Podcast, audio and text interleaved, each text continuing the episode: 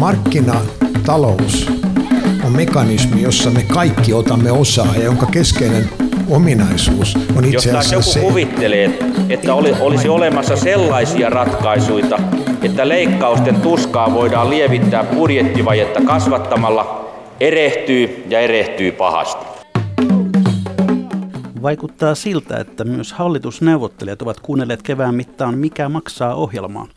Maaliskuussa nimittäin puhuimme suomalaisesta lobbauksesta ja tuolloin nousi varsin vahvasti esiin ajatus siitä, että myös Suomeen tarvitaan jonkinlainen lobbausrekisteri. Ja katso, nyt puoluejohtaja toisensa jälkeen sitä esittää. Kiitämme kuuntelusta. Samalla mietityttää, mitä kaikkea muuta on tullut neuvottua kevään mittaan. Niin, hyvää torstaista aamupäivää, hyvät kuuntelijat, ja tervetuloa jälleen Mikä maksaa ohjelman pariin. Puhe sijoittamisesta jatkuu. Viime viikollahan puhuimme sijoittamisesta listaamattomiin kasvuyrityksiin. Jos se ohjelma meni ohi, se löytyy helposti Yle Areenasta, kuten kaikki lähes 300 muutakin jaksoa ohjelmastamme. Tänään jatkamme hieman toisesta näkökulmasta. Nyt puhumme vastuullisesta sijoittamisesta. Nykyisen sosiaalisen median aikakaudella yritys voi menettää hyvän maineensa hetkessä ja maineen myöntä niin asiakkaita, liikekumppaneita ja sijoittajia. Myös ympäristökysymykset ovat nostaneet vastuullisuuden käsitteen aivan uudella tavalla esiin. Mistä vastuullisessa sijoittamisessa on kyse, miten sitä tehdään ja ennen muuta tuottaako se muutakin kuin mielenrauhaa. Näistä asioista koitamme tänään ottaa selkoa ja oppaina ovat apulaisprofessori Hanna Silvola Hankkenilta. Tervetuloa. Kiitos. Ja vastuullisuusasiantuntija Tiina Landau. Tervetuloa. Kiitos. Te julkaisitte tänä keväänä kirjan vastuullisuudesta ylituottoa sijoituksille. Mistä teidän kiinnostuksenne vastuulliseen sijoittamiseen oikein on lähtenyt liikkeelle? No jos mä vastaan vaikka ensin, niin äh, mulla on tosiaan tutkimus- ja opetustausta ja reilu kymmenen vuotta sitten väittelyn jälkeen lähdin Lontoon kauppakorkeakouluun pätevöitymään ja siellä vastuullisuusasiat oli todella paljon pidemmällä kuin Suomessa. Ja siellä ruvettiin sitten miettimään, että miksi ihmeessä yritykset lähtee tekemään investointeja, jotka ei välttämättä taloudellisesti näyttänyt lyhyellä aikavälillä ainakaan kovin kannattavilta. Ja huomattiin, että pidemmällä aikavälillä ää, nämä yritykset sitten tuotti hyvin ja, ja se vastuullisuustyö ja vastuullisuuteen satsaaminen kannatti. Eli mulla se selkeästi tuli sieltä ulkomaan komennuksen kautta. Tässä oli siis äänessä Hanna Silvola. Entäpä sitten Tiina Landau? Miten sinä olet tullut tekemisiin tämän asian kanssa? Mä kiinnostuin vastuullisuudesta jo mun kauppatieteiden opintojen aikana ja sitten lähdin sen jälkeen ensimmäiseen työpaikkaan varainhoitoon ja siellä vastuullisen sijoittamisen pariin. Ja oikeastaan siitä sitten on jatkanut konsultoinnissa ja sitten nyt viimeisimpänä vielä eläkeyhtiö Ilmarisessa ennen nykyistä työpaikkaa vastuullisen sijoittamisen nyt sitten vastuullisen yritystoiminnan kanssa. Onhan ne aiheet tosi sellaisia monipuolisia ja monimutkaisia ja mielenkiintoisia, että näkee tavallaan sen läpileikkauksen koko siihen talouselämään ja kansainvälisiin teemoihin ja mitkä siinä sitten kiinnostaa. No minkälainen työnjako teillä oli kirjaa tehdessä? No mulla on sellainen se käytännön puoli, kun mä oon tehnyt sitä vastuullisen sijoittamisen analyysiä ja yritysvaikuttamista ja tutustunut erilaisiin työkaluihin ja eri sijoittajien ja yritysten käytäntöihin, niin mä toin sitä käytännön osaamista ja niitä havaintoja, mitä on tullut tästä prosessista. Ja mulla vastaavasti sitten se akateeminen tausta ja tutkimus, tutkimusten selvittäminen, mitä kaikkea tästä aiheesta tiedetään ja, ja sitten se yritysten raportointipuoli, eli mitä raportoidaan ja kuinka sitten sijoittajat pystyy hyödyntämään sitä informaatiota. Ja haastatteluahan me tehtiin molemmat, että omien niiden kontaktiverkostojen kautta, mitä mulla on analyytikon työn kautta ja Hannalla tutkijan työn kautta. Tällainen titteli vastuullisuusasiantuntija kuulostaa aika komealta. Mitä käytännössä vastuullisuusasiantuntija tekee, Tiina Landau? No mun työssä ja työuralla niin se on ollut aika paljon sellaista erilaisten vastuullisuusteeman arviointia ja analyysiä ja sit sitä, että miten käytännössä pystyy vastuullisuusteemat, ympäristökysymykset ja sosiaalisen vastuun kysymykset ja hyvän hallinnon kysymykset ottaa huomioon päätöksissä, mitä tehdään, ja sitten taustaselvityksissä.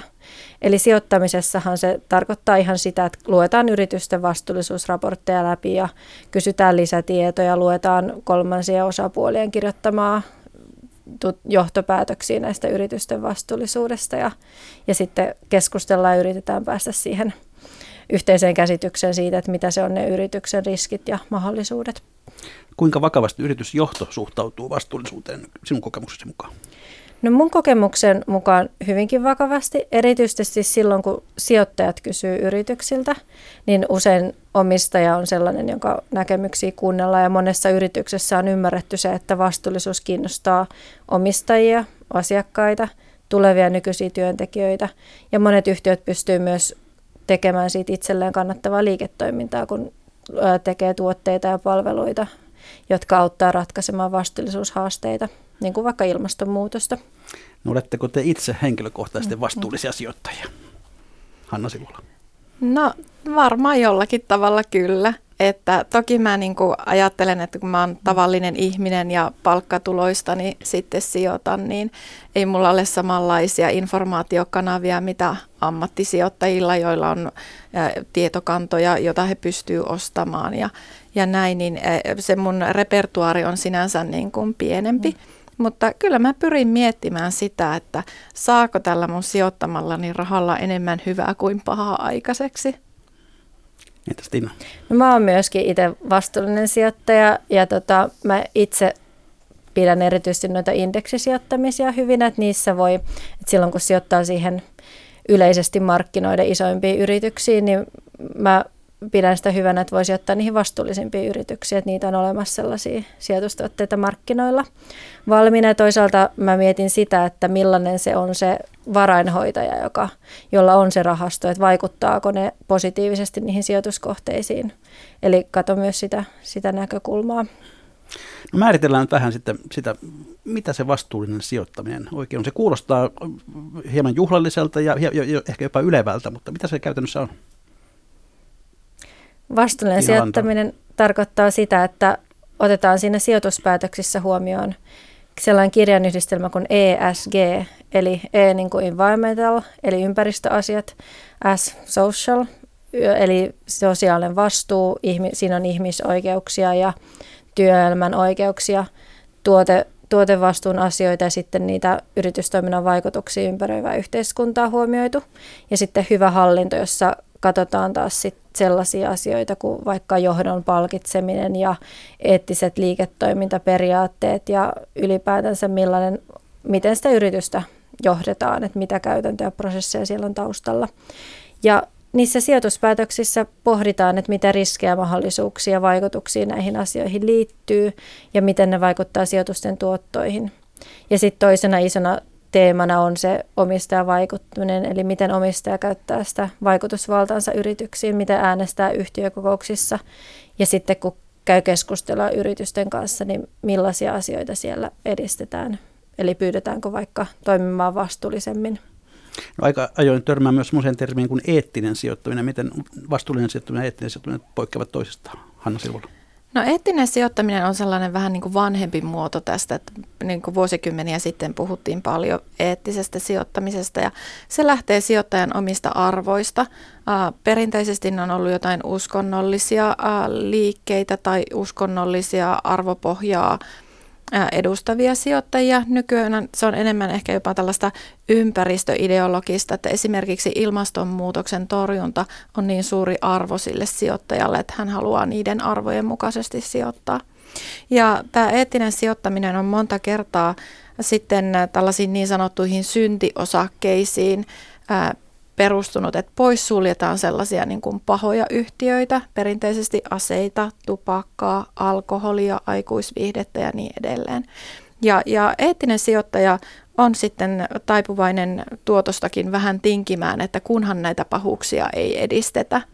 Ja sitten vastuullinen sijoittaminen on ehkä vähän ö, uudempi, tuoreempi termi, ja siinä sitten ajatellaan, että ei ikään kuin poissuljeta automaattisesti mitään tiettyä toimialaa, vaan annetaan ikään kuin jokaiselle mahdollisuus ja joka alalta voi löytyä niitä paremmin ja vastuullisemmin toimivia yrityksiä ja, ja sitten ikään kuin jätetään niihin huonompiin sijoittamatta. Ja sitten sen vastuullisen sijoittamisen sisällä on paljon eri tyyppisiä toimintatapoja ja strategioita, että jos kuulee sanottavan vastuullinen sijoittaminen, se ei ole ikään kuin yksi asia, vaan sen sisälle sisältyy monia erityyppisiä strategioita. Niitä tutkailemme varmaan kohta lisää. Tästä puhutte myöskin että siitä, että vastuullinen sijoittaminen, että se olisi eräänlainen megatrendi. siis todella niin kuin jo valtavirtaa sijoittamisessa, onko se näin? No tällä hetkellä tilastot, erilaiset tutkimukset ja selvitykset näyttää, että ollaan hyvin siinä käännekohdassa. Osa näistä raporteista sanoo, että me ollaan lähestymässä sitä vuoden kahden kuluessa, osa sanoo, että ollaan jo ylitetty. Eli näistä raporteissa on pyritty katsomaan sitä, että mitä globaalisti tällaisten niin kuin ammattimaisten varainhoitajien vastuulla on varoja. Ja, ja noin puolet nyt sitten on jonkinlaisen vastuullisuusstrategian mukaan sijoitettuja varoja. Tiina Sellainenkin iso muutos on tällä hetkellä, että vastuullinen sijoittaminen on alkanut vapaaehtoisena. Että sijoittaja voi itse päättää millä tavalla ja huomioiko vastuullisuutta. Mutta esimerkiksi EU:ssa on iso tällainen kestävän rahoituksen lainsäädäntöaloite, jonka myötä se ei enää olekaan niin vapaaehtoista. Eli itse asiassa kaikkien sijoittajien, instituutiosijoittajien pitää jatkossa huomioida se, että mitä vastuullisuusriskejä liittyy sijoituskohteisiin. Eli sekin tulee muuttaa tätä kokonaiskuvaa. No tässä jo mainittiin nuo kolme jännittävää kirjainta, ES ja G, ja puhutaan ESG-analyysistä. Mitä se mitä se oikein on? Mitä se tarkoittaa? Se alkaa siitä, että katsotaan jotain yleensä, vaikka otetaan vaikka joku tietty yritys ja katsotaan, että mitkä vastuullisuusvaikutukset on sille kaikista suurimmat. Ja ne, siihen liittyy yleensä se, että millä toimialalla tai toimialoilla se yritys on ja missä, toista, että missä maissa se toimii, että onko kehittyvillä markkinoilla, onko, onko taas läntisillä markkinoilla, että ne vaikuttaa siihen – ja sieltä voi tulla erilaisia teemoja, myös se, että mitkä vaikuttaa tulevaisuudessa. Että jos puhutaan vaikka vaateyrityksestä, niin silloin mietittäisiin, että miten ne vaatteet valmistetaan, onko siellä, millas, miten, e, ihan lähtien siitä, että millaista oloissa se puuvilla on kerätty ja valmistettu vaikka siellä alussa ja miten sitten se koko prosessi, että onko siellä kemikaaleja käytetty ja millaiset työolot on ollut. Mutta sitten toisaalta katsotaan myös tällaista isompaa kuvaa, että mitä on kertakäyttö, onko se kertakäyttömuotia vai tällaista kestävämpiä materiaaleja. Eli katsotaan myös tällaisia laajempia yhteiskunnallisia kehityksiä ja megatrendejä myöskin ja näitä eri, eri teemoja. Ja sitten kun on eka määritelty, mikä siellä on se tärkeä asia, niin sitten niitä arvioidaan erikseen. Eli katsotaan, katsotaan, mitä prosesseja on. Eli vaikka tässä toimitusketjun osalta voidaan katsoa, että onko auditointijärjestelmä ja käykö siellä yrityksen edustajat paikan päällä katsomassa, että asiat on kunnossa ja onko julkisia periaatteita, onko, onko tavoitteita, onko johto sitoutunut näihin vastuullisuuden edistämiseen ja muuhun. Ja siitä sitten yhteenvetona katsotaan, että mitä on ne riskit ja mahdollisuudet, joita yrityksen toimintaan liittyy ja arvioidaan, että miten ne, miten ne vaikuttaa yrityksen tuleviin tuottoihin ja sitten toisaalta, että miten, ne, miten tota se yritys sopii siihen sijoittajalle, että onko se riittävän vastuullinen, että se täyttää sijoittajan omat kriteerit. No miten hyvin tällaista tietoa on saatavilla? Isoille instituutioille on paljon palveluntarjoajia, jotka koostaa sellaista tietoa valmiiksi pureskeltuna. Ja tavallaan siis tietoa on hyvinkin paljon, että kyse on siitä, että miten saa sen oikean tiedon ja pystyy tulkitsemaan sitä. Et yksityissijoittaja taas, sillä on enemmän haasteita, kun täytyy etsiä yritysvastuuraporteista tietoa. Toki instituutiosijoittajatkin tekee sitä lisäksi. Ja sitten on jonkin verran tällaista julkista lähdettä, mitä on. Et enemmän kysymys on siitä, että tietää, mitä etsii, jotta osaa poimia ne oikeat asiat siitä valtavasta tietotulvasta. Ja tietenkin se auttaa myös, jos pääsee keskustelemaan yrityksen kanssa ja kysymään lisätietoja. Hanna Silvola. Joo, tässä oikeastaan näin, jos ajattelee yksityissijoittajan ja tavallisen ihmisen kannalta, että miten lähtee sitä arvioimaan, niin toki nämä Tiinan mainitsemat yritysvastuuraportit on sellaisia, joihin kannattaa tutustua. Mutta haasteellista tällä hetkellä on se, että meillä ei ole niin kuin hirveästi sellaista lainsäädäntöä, joka sanoisi, että mitä sun täytyy mitata – ja, ja millä tavalla. Eli voi olla, että meillä on samalla toimialalla yrityksiä, jotka kertoo eri asioista jolloin se sellainen vertailukelpoisuus on, on asia, johon tulevaisuudessa täytyy enemmän kiinnittää huomiota. Ja siihen muun muassa tällä Tiinan mainitsemalla EUn kestävän rahoituksen lainsäädäntöpaketilla sitten pyritään jatkossa ää, perehtymään, että sinne tulisi enemmän ikään kuin säännönmukaisuutta ja se helpottaa sitten vertailua eri yritysten välillä. Onko siitä tietoa, pyrkivätkö yritykset myös sit salaamaan jotain heille kiusallisia asioita? No tästä on jonkun verran tutkimusnäyttöä, että yritykset saattavat sellaisia positiivisia asioita helpommin kertoa ja, ja riskit jätetään ikään kuin vähemmälle ja halutaan antaa sellaista hyvää kuvaa. Puhutaan viherpesusta, mutta kyllä sitten sellainen ammattisijoittaja tai ammat, ammattimaisesti vastuullisuusanalyysiä tekevä ihminen kyllä aika nopeasti sitten näkee, että, että tässä yritetään niin kuin antaa liian hyvää kuvaa, että sillä ei yleensä ole sitten kovin pitkät jäljet.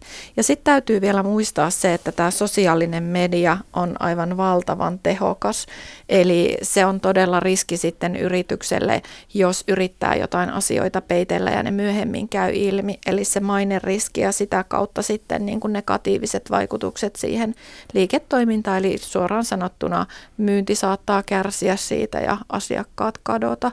Eli jokainen yritys niin kuin yrittää kuitenkin välttää tällaisia tilanteita. Tiina Ja näissä analyyseissä, mitä instituutiosijoittajilla on käytössä, niin niissä katsotaan ne raportit läpi. Mutta itse asiassa niin siellä on sellainen selkeä metodologia, että voi olla vaikka 200 kysymystä, mitä se palveluntarjoaja käy läpi raporteista. Ja jos yritys ei raportoi jostain tietystä asiasta, niin oletuksena on, että yritys ei tee mitään, että se asia ei ole kunnossa. Eli tavallaan jos yritys vaikka sanoo, että niillä tai ei, ei kirjoita mitään vaikka, että niillä ei ole tällaisia korruptiovastaisia periaatteita tai ilmiöntokanavaa, niin oletus on, että tällaista kanavaa ei sitten ole. Ja tietenkin, että se tavallaan ei ole yrityksen edun mukaista myöskään, että jos ei, jos ei raportoi. Ja toisaalta se on myös osa sitä vastuullisuusanalyysin ammattitaitoa, että tietää ne, että mitkä, mistä sen yrityksen olisi hyvä raportoida, mitä sen olisi tavallaan vähän niin kuin tarpeen tehdä, ja sitten että kysyy niitä lisätietoja, että sitä kautta niitä kaivellaan sitten niitä, niitä asioita. No nämä erilaiset vastuulliset raportit, niin nehän kertovat kuitenkin aina menneestä, ja taas sijoittajan katse on tulevassa. Onko tämä ongelma? Se on kyllä sellainen asia, mihin sijoittajat tiedostaa, että se, että jos yrityksellä on vaikka ollut ihan hirveästi onnettomuuksia, niin eihän se takaa, että niitä, niitä olisi tulevaisuudessa samalla tavalla tai sama tietenkin päinvastoin. Ja niissä raporteissa jonkin verranhan on tällaista, mitä voi tulkita tavoitteiden kautta ja kehitysprojektien kautta, että siitä voi pystyä päättelemään sitä asiaa. Mutta sen lisäksi on olemassa tiettyjä tällaisia vastuullisanalyysin laatioita, jotka katsoo esimerkiksi ilmastonmuutokseen liittyen niitä yritysten, yritysten investointeja, mitä on jo tiedossa ja mihin on varauksia tehty ja, ja sitten miten se vaikuttaa niihin tuleviin vaikutuksiin. Eli on olemassa jonkin verran analyysiä ja se on sellainen, mitä koko alalla pohditaan, miten tätä tietoa saataisiin ja sellainen, missä on myös iso kehitystarve. Kyllä niitä riskejä kuitenkin aika hyvin pystyy sitten niin kuin haarukoimaan siitä, että minkälaista informaatiota on jo raportoitu. Ja jos sijoittaja haluaa käyttää vastuullista sijoittamista nimenomaan riskienhallinnan tarkoitukseen, niin pahimpia pommeja pystyy välttämään sitten, sitten sillä. Mutta sitten mitä niin kuin katsotaan tulevaisuuteen ja minkälaisia mahdollisuuksia siellä on, niin ää, kyllä aika sillä varovaista on se tulevaisuuden tavoitteiden ää, kirjoittaminen ihan auki. Ja kun se tuntuu olevan välillä aika varovaista myös kertoa niistä taloudellisista tavoitteista, lyödä ne numeroiksi ja johdon sitoutua ikään kuin siihen, että, että se on julkisesti nähtävillä, että tämä on tavoite ja jos siihen ei päästäkään, niin se voi olla vähän epämiellyttävää. Ja sitten vielä kun täällä vastuullisuuspuolella kuitenkin se koko aihepiiri on niin paljon uudempi ja se mittaaminen ei ole niin kehittynyttä kuin taloudellisen raportoinnin puolella, tai siihen ei olla niin totuttu, niin äh, kyllä siinä vaikuttaa olevan aika korkea kynnys sitten niin kuin isossa mittakaavassa näitä tavoitteita äh, kirjoittaa ihan auki julkisesti. Lisäksi niissä tavoitteissa on se hankaluus, että monet tavoitteet riippuu paljon muustakin kuin yrityksestä. Jos vaikka tavoitellaan päästöjen vähentämistä, niin jos yritys ostaa joltakin muulta sähköä vaikka toimintaansa, niin silloinhan se ei ole pelkästään siitä, miten tehokkaasti yritys toimii, vaan myös siitä, miten tämä sähkö valmistaa tulevaisuudessa vaikuttaa tai valmistaa sitä sähköään, joten siinä on monta, että niitä on, se on myös aika haastavaa tietenkin yrityksille, mutta että kyllä se, se jo ylipäänsä, että asetetaan tavoitteet, niin se on jo sellainen yksi positiivinen signaali, että näitä asioita mietitään ja nämä on nämä on, tota, ei ole täysin sattumanvarasta, mitkä ne raportoitavat luvut on ensi vuonna. No palaan sen verran vielä tuohon ESG-analyysiin, että onko just jokin näistä kirjaimista sellainen, jolla olisi enemmän painoa kuin muilla? No tutkimustulosten mukaan ähm, tämä ympäristöpuoli on sellainen, jota niin kuin sijoittajat arvostaa aika korkealle. Siitä muutaman jo esimerkin, jos annan, niin vaikka Amerikassa tehty tutkimus siitä, että kun yritykset listautuu pörssiin, niin nämä yritykset, joilla se e-kirjain eli ympäristöasiat on paremmin kuin muilla, niin heidän listautumishintansa on ollut korkeampi. Eli, eli siellä se preemio siitä markkinahinnasta on ollut merkittävästi korkeampi, jopa 7 prosenttia korkeampi mitä muilla yrityksillä. Sitten taas toisaalta jotkut tutkimukset ottaa esille sen, että sillä hyvällä hallintotavalla, governanceilla, G-kirjaimella olisi erittäin paljon vaikutusta. Ja jos mä sitä itse niin kuin järkeilen, niin ää, riippumatta siitä, mitä se yritys tai työntekijät tai ää, toimitusketjussa tehdään asioita sen EN ja Sn, eli ympäristö- ja sosiaalisten kysymysten parantamiseksi, mutta jos se hallinto on täysin surkea, siellä on korruptiota ja lahjontaa, niin voi olla, että ne hyvät teot siellä sosiaalisella ja ympäristöpuolella ikään kuin ei pääse sitten ihan kukoistamaan. Aivan. No ennen kuin mennään noihin vastuullisen sijoittamisen keinoihin ja, ja vaikuttamisen keinoihin, niin, niin pari ihan käytännön kysymystä Suomesta. Onko esimerkiksi Suomeen suunnitellaan valtavia selluinvestointeja, ovatko nämä, onko vastuullista sijoittaa tällaisiin yrityksiin? Vastuulliseen ei oikein ole sellaista tälle tasolle menevää standardia, että se mikä on lähimpänä on toi kansainväliset normit, joissa puhutaan sitten jo sellaisista asioista kuin onko lapsityövoimaa ja tällaisia, jotka on hyvin kaukana tästä meidän suomalaisesta kontekstista yleensä. Ei toki aina näin, mutta että vastuullinen sijoittaja niin kuin sen jälkeen, niin se on enemmän kyse siitä, että miten, mitä riskejä ja mahdollisuuksia sijoittaja näkee tähän liittyen vastuullisuuteen. Eli suoraan ei voi sanoa, että onko syytä vastuullisena sijoittajana sijoittaa ei, että se on niin kuin, tosiaan jokainen yritys tekee itse se arvio, mutta monesti ajatellaan, että siinä on aina mietitään näitä biotalousnäkökulmia, että miten voidaan uusituvalla tuottaa ja tämän tyyppisiä, mitä sitten jokainen sijoittaja itse arvioi arvioi tällaisessa investoinnissa? Niin jos ajatellaan näitä vastuullisuusluokituksia ja suomalaisten yritysten pärjäämistä näissä kansainvälisissä luokituksissa, niin nyt meillä on Suomessa ilmeisesti maailman vastuullisimmat pörssiyritykset noin keskiarvolla mitattuna ja, ja suomalaiset yritykset on pärjänneet erittäin hyvin siinä kansainvälisessä vertailussa. Eli lähtökohtaisesti voisi ajatella, että sijoittamalla suuriin suomalaisiin yrityksiin, niin sijoittaa jo varsin vastuullisesti. No, mennään sitten käytännön asiaan, eli tähän näihin vastuullisen sijoittamisen menetelmiin. Ilmeisesti se ensimmäinen ja tärkein on se aktiivinen omistus mitä se pitää sisällään?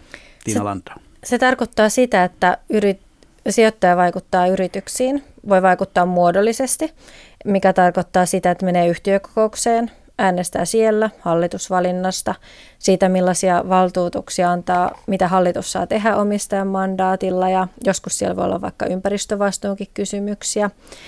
Ja sitten, siihen, sitten on myös sellaista epämuodollista vaikuttamista, joka on keskustelujen kautta. Eli voidaan vaikuttaa vaikka ennen yhtiökokousta näihin, näihin tota asioihin. Tai sitten voi olla ihan pitkin vuotta vaikutetaan, vaikka halutaan, että on vaikka yrityksellä ilmastostrategia tai, tai jos joku tietty ongelmakohta yrityksellä, niin siihenkin liittyen tota, voidaan sitten siitä keskustella. Ja yleensä se sijoittajahan voi vaikuttaa ihan vaan, että kysyy jotakin. Kysyy vaikka, että no mitäs ihmisoikeudet teidän toiminnassa, niin yleensä yritys jo siitä alkaa miettiä, että no tarvitsisi varmaan jotain, jotain tehdä asia eteen, että, että jos ei ole mitään järkevää vastausta, niin hyvin mahdollisesti sitten seuraavana vuonna onkin sitten jo jotain tehty.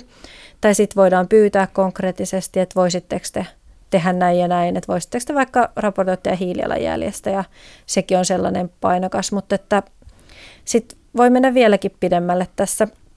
Ja esimerkiksi sijoittaja voi sanoa, että, että aiotteko te nyt jatkaa tätä toimintaa, jota me ei voida hyväksyä, vaikka tätä lapsityötä, että et, et, muuten me joudutaan myymään teidän omistukset. Ja sijoittajat voi käyttää näitä kaikkia tavallaan eri, eri tasoja siinä keinovalikoimassa ja, ja monesti voi olla, että aletetaan vähän pehmeämmästä ja sitten ne äänenpainot kasvaa, jos on joku paha, tosi paha tilanne, jota sijoittaja ei voi hyväksyä.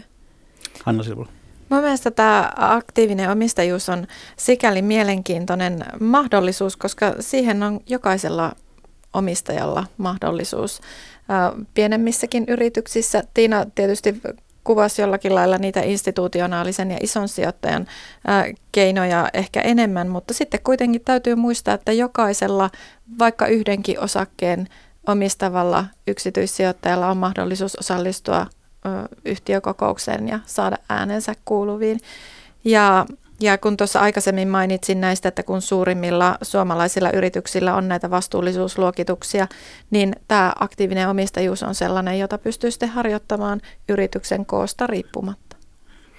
No teillä on tuossa kirjassanne muutamiakin esimerkkitapauksia tästä mm, nimenomaan aktiivisesta omistamisesta ja aktiivisesta sijoittajan to- toiminnasta. Ja tuota, Tiina Landa haluaisit nostaa erityisesti tapaus Märskin Joo. esiin. Miten, mitä siinä tapahtui? No ensinnäkin Märskhän on siis merikuljetuksia tekevä yhtiö, jonka pääkonttori on Tanskassa. Ja niillä on, niillä on niitä laivoja. Ja sitten kun laiva tulee käyttöikänsä päähän, niin ne pitää jotenkin kierrättää. Ja se on laivan kierrätystä ja purkamista ja erityisesti sitä romuttamista näissä kehittyvissä maissa on kutsuttu jopa maailman vaarallisimmaksi ammatiksi. Ja tämä on sellainen teema, joka on noussut sijoittajien huomioon. Ja tässä case-esimerkkinä norjalainen instituutiosijoittaja KLP kertoo siitä, miten he vaikuttaa Märskiin. Ja KLP on tällainen iso 70 miljardia euroa hallinnoiva sijoittaja. Ja merikuljetukset on Norjan yksi keskeisimmistä isoimmista toimialoista, joten sen takia tämä on heille sellainen prioriteettikysymys. Ja he aloitti Märskin vaikuttamisen ja nämä keskustelut, kun tuli mediaan tieto, että Märskö on alkanut lähettää laivoja romutettavaksi Intiaan. Ja Intiassa käytetään tällaista menetelmää kuin rantaromuttaminen. Eli se tarkoittaa sitä, että odotetaan nousuvettä ja ajetaan laiva hiekkarantaan silloin sellaisella alueella, jossa on tosi iso se vuorovesien vaihtelu. Odotetaan laskuvettä ja sitten aletaan halkaiseen sitä laivaa ja purkaan sitä siellä rannalla. Ja tämä on sellaista ihmis, ihmisvoimin tehtävää työtä, että siellä ei ole sellaisia kiinteitä laitteistoja, joita pystyttäisiin tähän käyttämään. Ja sitten ne ihmiset, on, jotka sitä tekee, on usein niitä maan sisäisiä siirtotyöläisiä ja sitten asuu sellaisissa kylissä siinä lähellä, että ei ole, ei ole niitä työoloja myöskään ja kaikkia terveysasioita ei ole perinteisesti ollut ihan sellaisia standardeja. Ja sitten toisaalta nämä on sellaisia alueet, jotka on suljettu enää, missä ylipäänsä laivoja romutetaan. Eli sieltä on hirveän vaikea saada tietoa siitä, että missä, missä oloissa se tapahtuu. Ja KLP aloitti keskustelun tämän Märskin kanssa ja halusi lisää tietoa ja siinä on tavallaan se case kuvaa, miten Märsk haluaa parantaa niitä oloja siellä ja he koki, että on muutama romuttamo, jolla on riittävän hyvät jo standardit, he pystyvät niiden kanssa työskentelemään ja heillä on auditoijat siellä paikan päällä, jotka voi keskeyttää työn sitten, jos se ei täytäkään standardia. Mutta sitten taas KLP ajattelee, että se todistustaakka on märskillä, eli heidän pitää todistaa se, että on, pitää paikkaansa, että ne on ne riittävän hyvät ne olot, missä niitä laivoja siellä puretaan. Ja tämä on se, mistä, mistä on siis kyse, että miten, onko se riittävän hyvin. Ja tavallaan tämä on sillä aika jännä, että, voi, että kuka tahansa meistä voi mennä Google Earthiin ja katsoa, että siellä on sellainen ranta, joka on täynnä, täynnä niitä laivoja siellä Aalangissa, Intiassa. Eli siellä koko ajan niitä, niitä puretaan valtavissa määrin ja me ei sen lähemmäs täältä sinne, sinne päästä, että odotetaan, mitä, mitä tietoa se Märsk sitten On, onko antaa. tämä KLP nyt sitten saanut Märskin muuttamaan käytäntöjä? No he, on seuran, he kokee, että heillä on ollut todennäköisesti vaikutusta osana sitä laajempaa kehitystä, että Märskin hän on oppositiopuolue Tanskassa tuonut tämän tällaiseen parlamentaariseen keskusteluun. Moni muukin sijoittaja on vaikuttanut heihin ja kansalaisjärjestöt, mutta että he kokee, että tässä on positiivista muutosta tapahtunut ja tällä hetkellä se on itse asiassa tauolla se vaikuttaminen. Et EU:ssa on tulossa uutta lainsäädäntöä ja siihen voimaan, että siihen liittyen jatkossa EUn laivoja voi romuttaa ainoastaan sellaisilla laitoksilla, jotka on hyväksytty ja osa niistä intialaisista on hakenut sitä lupaa, että pääsisikö he tälle hyväksytylle listalle. ja nyt me odotetaan sitä, että onko ne Märskin romuttamat tai KLP odottaa sitä, että onko ne siellä listalla. Eli se on nyt tauolla. No Hanna Silvala, onko tämä tyypillinen tapa, jolla vastuullinen sijoittaja yrittää vaikuttaa? Uh, mä en ehkä tiedä, että onko se nyt niin hirveän tyypillinen, koska tässä kuitenkaan ne taloudelliset motiivit ei ole se ensisijainen ää, motiivi. Mutta sitten kun tätä asiaa ajattelee yhtään pidemmälle, niin olisihan tämä sijoittajalle todella kiusallista, jos tällainen keissi tulisi ilmi ja, ja se jollakin lailla vaikuttaa sitten, että se riski realisoitus sieltä ja, ja maiden riski sitten kävisi ikään kuin kukkarolle myöhemmässä vaiheessa. Eli mun mielestä tämä keissi on enemmänkin niin kuin kuvaus siitä, että sijoittaja voi tehdä ää, oikeaksi katsomiaan asioita tai, tai puuttua sellaisiin asioihin, jotka se kokee niin kuin totaalisesti vääräksi tavaksi, vaikkei se ensisijaisesti olekaan niin kuin rahakysymys. Monesti sijoittajia kritisoidaan siitä, että se on aina vaan se raha ja raha ja raha, että tuotot merkkaa ja mikään muu ei. Mutta vastuullinen sijoittaja pystyy sitten puuttumaan tällaisiinkin asioihin ja, ja erityisesti nyt tässä tapauksessa siltä riskienhallinnan näkökulmasta. Ja tämä laivojen romuttamisen asia on vielä siitä sellainen haastava, että kansainvälisessä lainsäädännössä on tosi hankala ollut sitä säädellä, että, että esimerkiksi nytkin on jo niin, että OECD-maista ei saisi viedä laivoja romutettavaksi OECDn ulkopuolelle, mutta käytännössä käy sitten kuitenkin niin usein, että laiva ajetaan esimerkiksi Marokkoon ja sieltä sitten myydään romutettavaksi. Eli siihen on hirveän vaikea ollut puuttua kansainvälisellä lailla, mutta sijoittajat silti haluaa varmistaa, että se tapahtuu se laivojen purkaminen kansainvälisten standardien mukaisesti heidän omistamissaan yrityksissä. Vähän tulee sellainen tunne, niin kuin tässä toimiva johto olisi sellainen joukko pikkupaha tekemään pyrkiviä pikkupoikia, joita sitten lempeä, isällinen, vastuullinen sijoittaja yrittää saada aisoihin. Onko tämä vertauskuva oikein? Ei välttämättä. Että kyllähän tässäkin tapauksessa märskiä pidetään ihan alansa edelläkävijänä vastuullisuudessa ja parhaimmistona. Et enemmän se on ehkä, tokihan on myös tätä, että sijoittajat haluaa puuttua niihin asioihin, mutta moni yritys ihan aidosti haluaa toimia vastuullisesti, mutta sijoittaja haluaa olla riittävän varma siitä, että se oikeasti se yhtiö toimii, toimii niin kuin ne haluaa, haluakin sen toimivan. Hyvät kuuntelijat, kuuntelette ohjelmaa Mikä maksaa, jossa tänään pohditaan vastuullisen sijoittamisen kysymyksiä ja asiantuntijana apulaisprofessori eh, Hanna Sirvola Hankkeenilta ja vastuullisuusasiantuntija Tiina Landau, jotka hiljan julkaisivat kirjan vastuullisesta sijoittamisesta. Tuota, mm, mitäs muita keinoja sitten on käytössä kuin tämä aktiivinen omistus? No tuossa alussa vähän viitattiinkin siihen, että voi tehdä edelleenkin sitä poissulkemista. Oli puhetta näistä syntiosakkeista. Se on edelleen vaihtoehto. Se on hieno sana, syntiosake. Joo, se on kirjallisuudessa pitkään, pitkään pyörinyt termi. Ja, ja tosiaan sillähän siis viitataan näihin tupakkaan, alkoholiin, aikuisviihteeseen, aseisiin ja niin edelleen, joita nyt sitten voi vaikka pahanakin pitää – mutta tämä poissulkeminen ää, on nyt sitten saanut sellaisia uusia muotoja, että esimerkiksi hiiliyhtiöitä on, on alettu pikkuhiljaa karttaa. Ja, ja kuka nyt haluaa poissulkea mitäkin, mikä ei niin kuin tunnu, tunnu oikealta ja omiin arvoihin sopivalta. Ja yhä useammista poissulkemista tehdään nimenomaan taloudellisten riskien vuoksi. Esimerkiksi tämä, tämä hiili, niin siihen liittyy taloudelliset riskit.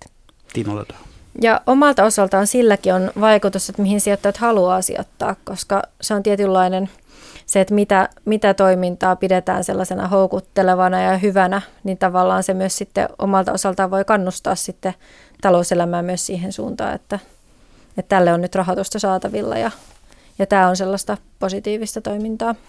Niitä puhutte myös positiivista seulonnasta, siitäkö tässä on nimenomaan kysymys? Se voi olla sitä, eli sitä, että sijoitetaan niihin toimialansa vastuullisimpiin yrityksiin, eli silloin voi käydä niin, että ne, saa, ne on houkuttelevampia sijoittajille, mutta sen lisäksi voidaan puhua sellaisesta kuin temaattinen sijoitus. Eli sijoitetaan sellaisiin yhtiöihin, jotka tarjoaa esimerkiksi ratkaisuja kestävän kehityksen haasteisiin, eli saa uutta liiketoimintaa vaikka energiatehokkuuden palveluista – No, tämä vastuullinen sijoittaminen on syntynyt myös omaa liiketoimintaa, erilaisia kansainvälisiä palveluntarjoajia, niin kuin mainitsitte, jotka tekevät näitä erilaisia vastuullisuusanalyysejä.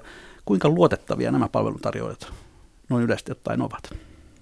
No, no kyllähän näillä palveluntarjoajilla täytyy ensinnä todeta, että heillähän on valtava valta. Eli, eli kun niitä globaalisti äh, monet sijoittajat äh, käyttävät ja ostavat, ostavat tätä dataa sieltä, ja, ja tuota, tämä palveluntarjoajien rooli on siis merkittävä tämän alan ikään kuin kehittymisessä ja yhdenmukaistumisessa.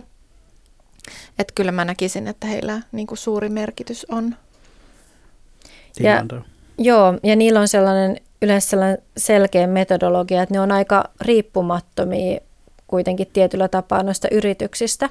Että ne ei esimerkiksi välitä yritysten osakkeita tai muita muita arvopapereita niin kuin pankit, eli ne pystyy, pystyy sanoa sekä positiivisia että negatiivisia asioista yrityksistä. Et sitä kautta tuo sellaista uudenlaista, uudenlaista analyysiä käyttökelpoiseksi. Ja tässähän on tosiaan ollut paljon yrityskauppoja ja muita, mutta et mä itse näen, että se on ollut aika positiivista kehitystä, koska kun yksi yritys ostaa monesta paikasta niitä parhaita analyysityökaluja, niin sitten saa sellaista laadukkaampaa, laadukkaampaa tietoa käyttöön. Onko se myös hyvä liiketoimi tämä analyysien teko? Kyllä se varmasti hyvää liiketoimintaa on, mutta sitten jos ajattelee myös asiakkaan kannalta, niin sille, että meilläkin Suomessa jokainen pankki alkaisi tekemään hyvin syvällistä, niin laajaa analyysiä itse, niin se tulisi niin kalliiksi kuitenkin, että sitten asiakkaan näkökulmasta voi olla ihan järkevää ostaa sitten myös tätä valmista analyysiä. No te kirjoitatte myöskin ESG-näkökulman integroinnista osakeanalyysiin. Mitä se tarkoittaa suomeksi? Se tarkoittaa sitä, että niissä sijoituspäätöksissä otetaan huomioon se ESG, eli se vastuullisuus.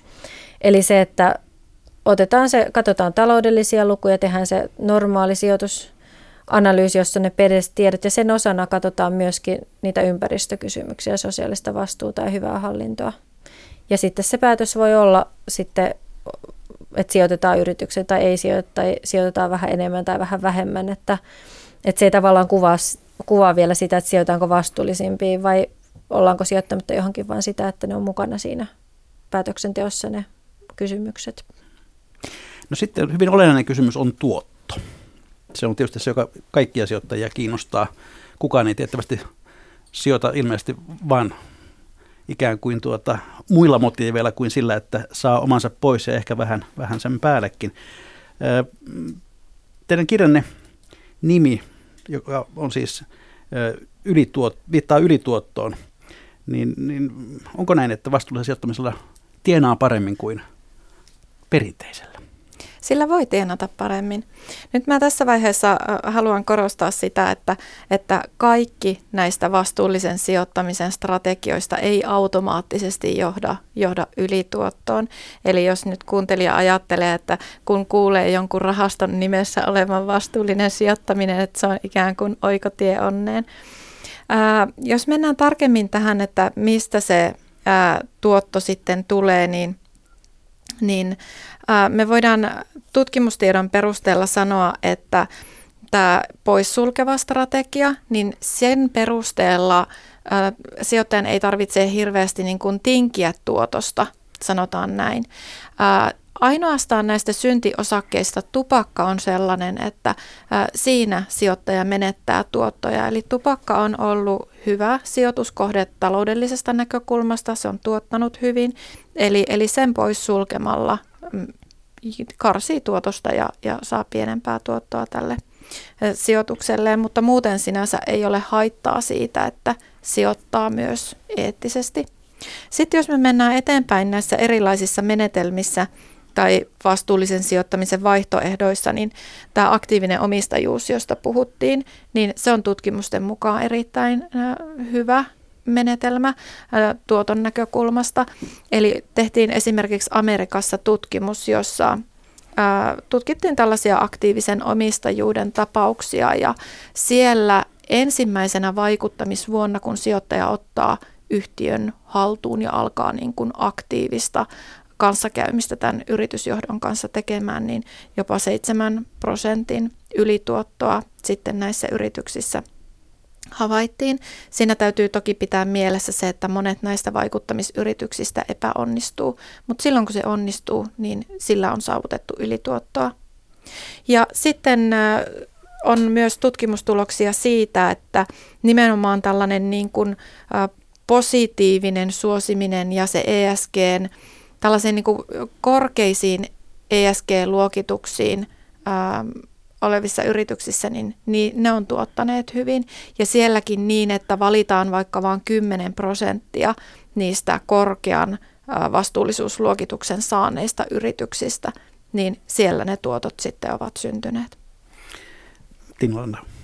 Ja sitten voisi vielä jatkaa sen, että, että tavallaan kun sijoituksessa ajateltu perinteisesti, että voidaan vaan hajauttaa, eli sijoitetaan tosi moneen yritykseen ja eri toimialoille ja sitä kautta hallitaan niitä riskejä.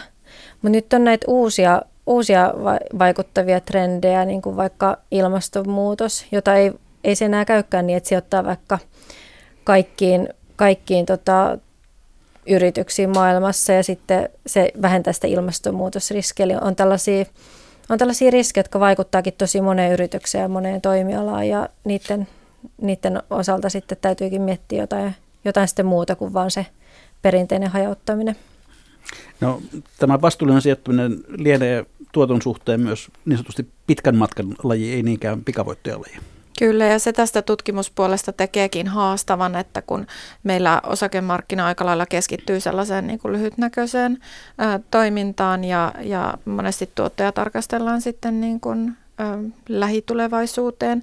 Monet näistä vastuullisuusasioista, kun me puhutaan siitä Estä, Sstä ja Gstä, niin ne vaikuttaa nimenomaan pitkällä aikavälillä.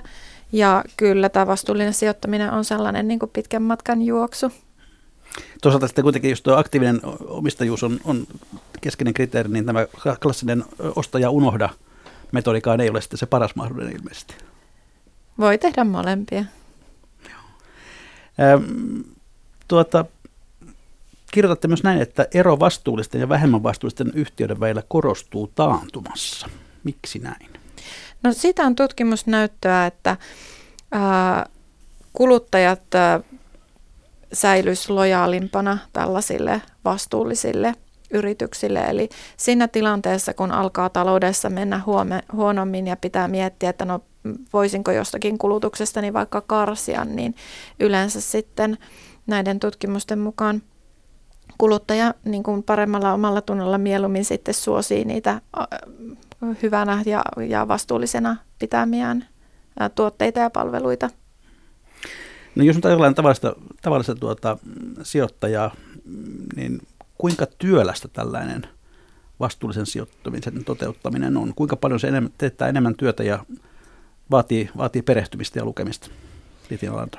No ensinnäkin se riippuu siitä, että sijoittaako suoraan rahastoihin vai sitten tekeekö itsestä yritysanalyysiä. Et silloin jos sijoittaa rahastoon, niin silloinhan se on se, jos sijoittaa tällaisen vastuullisuusindeksin, jossa joku näistä ulkopuolista palveluntarjoajista on tehnyt sen yritysten vastuusarvioinnin, tai sitten voisi ottaa muuhun rahastoon, jossa sitten taas sitten salkunhoitaja tai muu henkilö siellä sijoitusorganissa katsoo, niin silloinhan se työ painottuu siihen, että katsoo sitä, että millä periaatteella se vastuus on tehty, ja se on tietenkin kevyempää.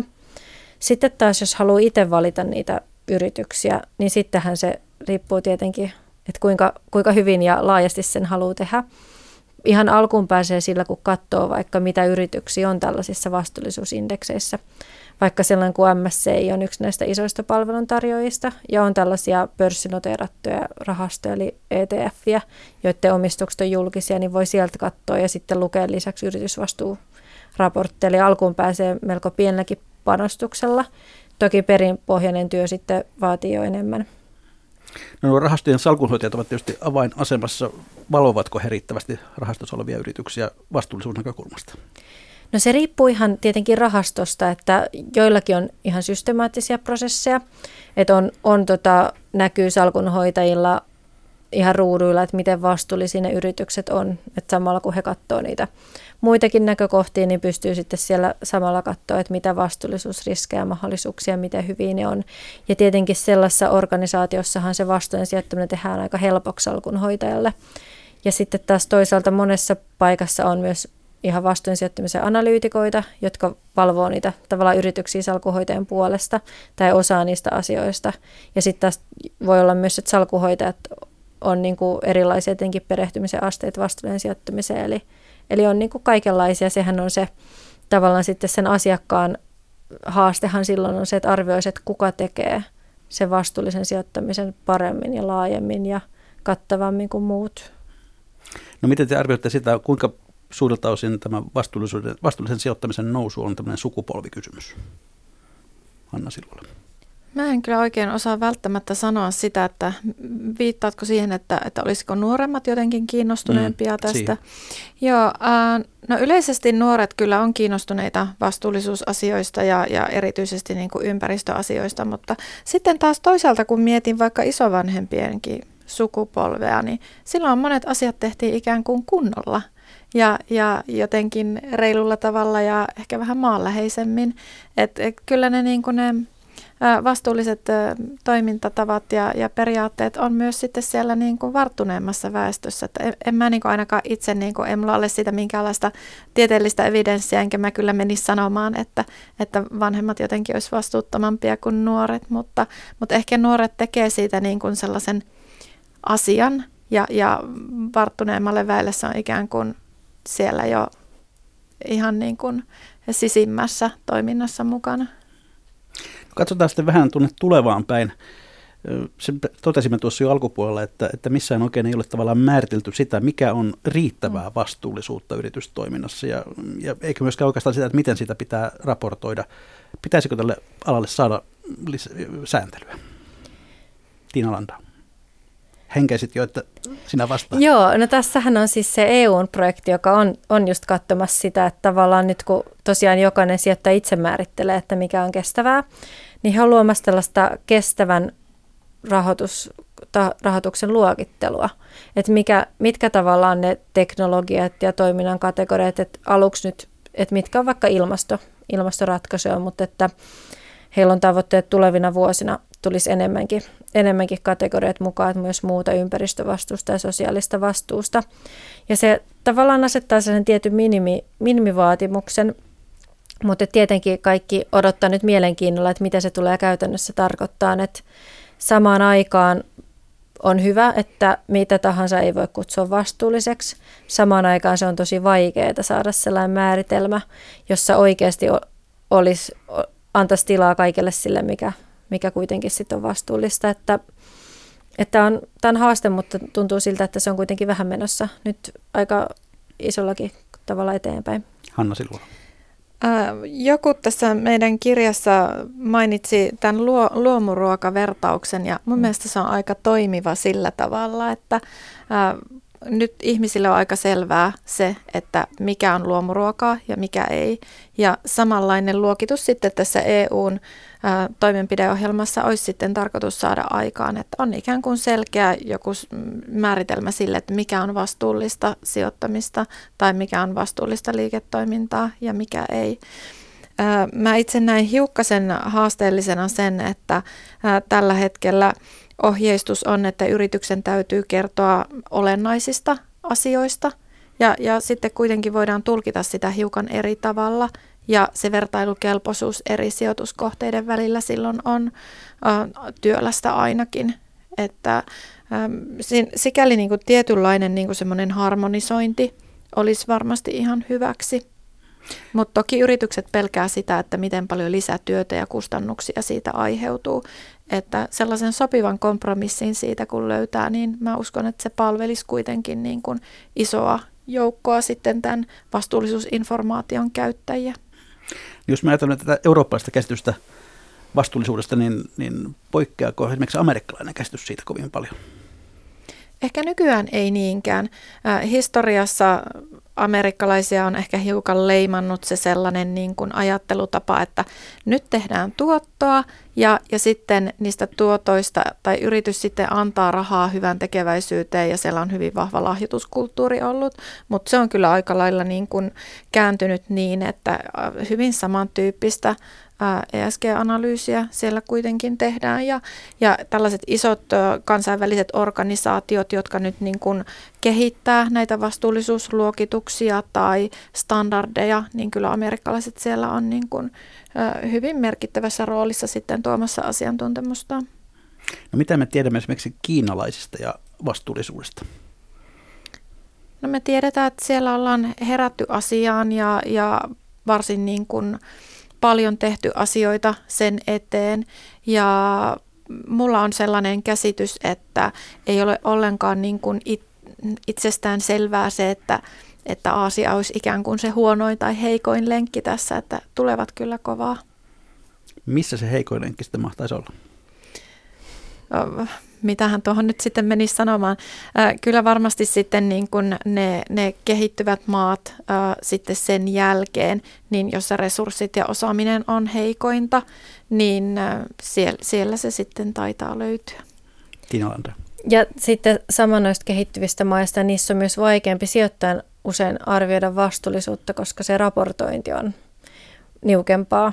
Ja jos se raportointiin, niin sitten, sitten se on täytyisi päästä vähintään keskustelemaan ja sitten sekään ei välttämättä aina ole mahdollista. Eli, eli, eli siinä on monta, monta tuota kuvaa, että saadaanko tietoa ja sitten mitä oikeasti toimitaan. Jos joku kuulijoista me tämän ohjelman perusteella on alkanut pohtia omia sijoituksia ja niiden vastuullisuutta, niin mistä aloittaa se oma vastuullisuusjumppa? No hel- helpointa on, että katsoo ensin niitä vastuullisuusindeksejä. Eli vaikka sen MSCI on tällaisia – indeksejä, missä on vaikka 25 prosenttia jokaisen toimialan vastuullisimmista yrityksistä.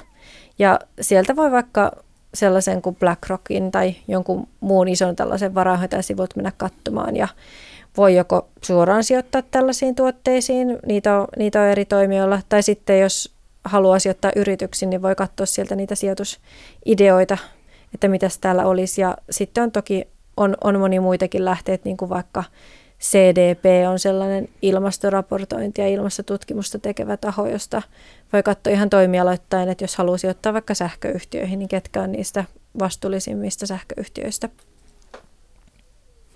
Mä ehkä voisin sitten sanoa vinkkinä tai ehkä varoituksena sen, että, että jos nyt tuntuu, että sehän kuulostaa hyvältä se vastuullinen sijoittaminen ja pistänpä rahani sinne, niin kuitenkin pitää mielessä ne normaalit sellaiset niin kuin sijoittamisen lainalaisuudet, että, että ehkä pikkuhiljaa siirretään varoja paikasta toiseen ja, ja ehkä varotaan sellaisia niin kuin kovin äkillisiä isoja liikkeitä, että saa myös sitä semmoista ajallista hajautusta sinne. Ja, ja sen jälkeen lähtisin miettimään sitä, että, että mitä, se, mitä ne mun sijoituskohteet tekee, että onko ne enemmän niin kuin osa tätä globaalia ongelmaa, tuottaako ne jotain, mikä on niin kuin meille haitaksi tai ongelmallisia tuotteita, saastuttavia tai hirvittävästi jätteitä tuottavia, vai, vai pyrkiikö ne ratkaisemaan ongelmia, tuomaan sellaisia hyviä palveluita ja tuotteita, joiden pitäisi niin kuin parantaa maailmaa tai, tai ratkoa niitä ongelmia. Ja kun me sijoittamisessa kuitenkin ajatellaan näin, että ne tuotot syntyy siitä tulevasta tekemisestä, tulevista kassavirroista ja kustannuksista, niin miltä se maailma näyttää, sanotaanko vuosikymmenen tai kahden vuosikymmenen päähän. Toki sitä on vaikea arvioida, mutta mikä se niin omassa maailmankuvassa, miltä se siellä näyttää ja, ja onko tämä yritys tekemässä sellaisia toimia, jotka vastaa sitä omaa näkemystä. Ja näin olemme hyvät kuuntelijat jälleen siinä kohtaa lähetystä, että on legendaaristen viikon talousvinkkien ja talousviisauksien aika. Tällä kertaa Tiina Landaus aloittaa, mikä on sinun viikon talousvinkkisi tai viisautesi. No mun vinkki on se, että kannattaa mennä yhtiökokoukseen osallistumaan. Et ensinnäkin se on sellaista hyvin niin kuin edullista viihdettä, että yksi osake riittää ja voi mennä sinne paikan päälle. Siellä on hienoja esityksiä. Siellä on oikeastaan ne kaikki eri viihdemuodot, ainakin melkein, että siellä näkee usein elokuvia, sellaisia ainakin lyhyitä pätkiä. Sitten siellä on vähän paneelikeskustelua, johon sitten yleisöstä, kun johtoryhmä tai hallitus siellä puhuu, niin yleisöstä tulee sitten haastavia kysymyksiä, joskus vähän kriittisempiäkin. Välillä on kansainvälisiä tähtivieraita, kun tulee vaikka kehittyvistä maista sellaisia vaikka kansalaisjärjestöjen edustajia ja toisaalta sitten vielä tämän kruunaa vielä hyvät, hyvät tarjoulut sitten siinä lopussa ja pääsee juttelemaan tuttujen kanssa. Ja, ja sitten tietenkin tässä samalla pystyy käyttämään sitä omistajan valtaansa ja näkee sitä, että mitä se, mitä se yritys ja johto ja miten innostuneita ne on siitä yrityksestä ja sen strategiasta ja sen kehittämisestä, että mikä on se tunnelma ja pääsee tätäkin sitten siinä samalla haistelemaan. Entä Hanna Silvola? Mä kyllä sanoisin, että käden taidot ja niiden harjoittaminen ää, parantaa sitä tai on, on matkalla sinne ää, parempaan niin kuin taloudenpitoon. Ja tarkoitan tällä sitä, että kun tämän ää, esimerkiksi kirjan julkaisemisen jälkeen joku sanoi, että, että no kyllä meäkin mielellään, kun olisi ensin paljon rahaa, mutta että mun viesti on ehkä se, että voi hyvin pienestäkin aloittaa ja, ja jos tuloja ei pysty nostamaan, niin sitten pienentää menoja ja itse tekemällä ja opettelemalla, olisi se sitten ruokaa tai hiustenleikkuuta tai muuta, mutta että pienestä se voi aloittaa. Kiitoksia sekä Tiina Lantau, kiitoksia Hanna Silvola, kiitoksia hyvät kuuntelijat. Mikä maksaa sitä, ihmetellään jälleen viikon kuluttua.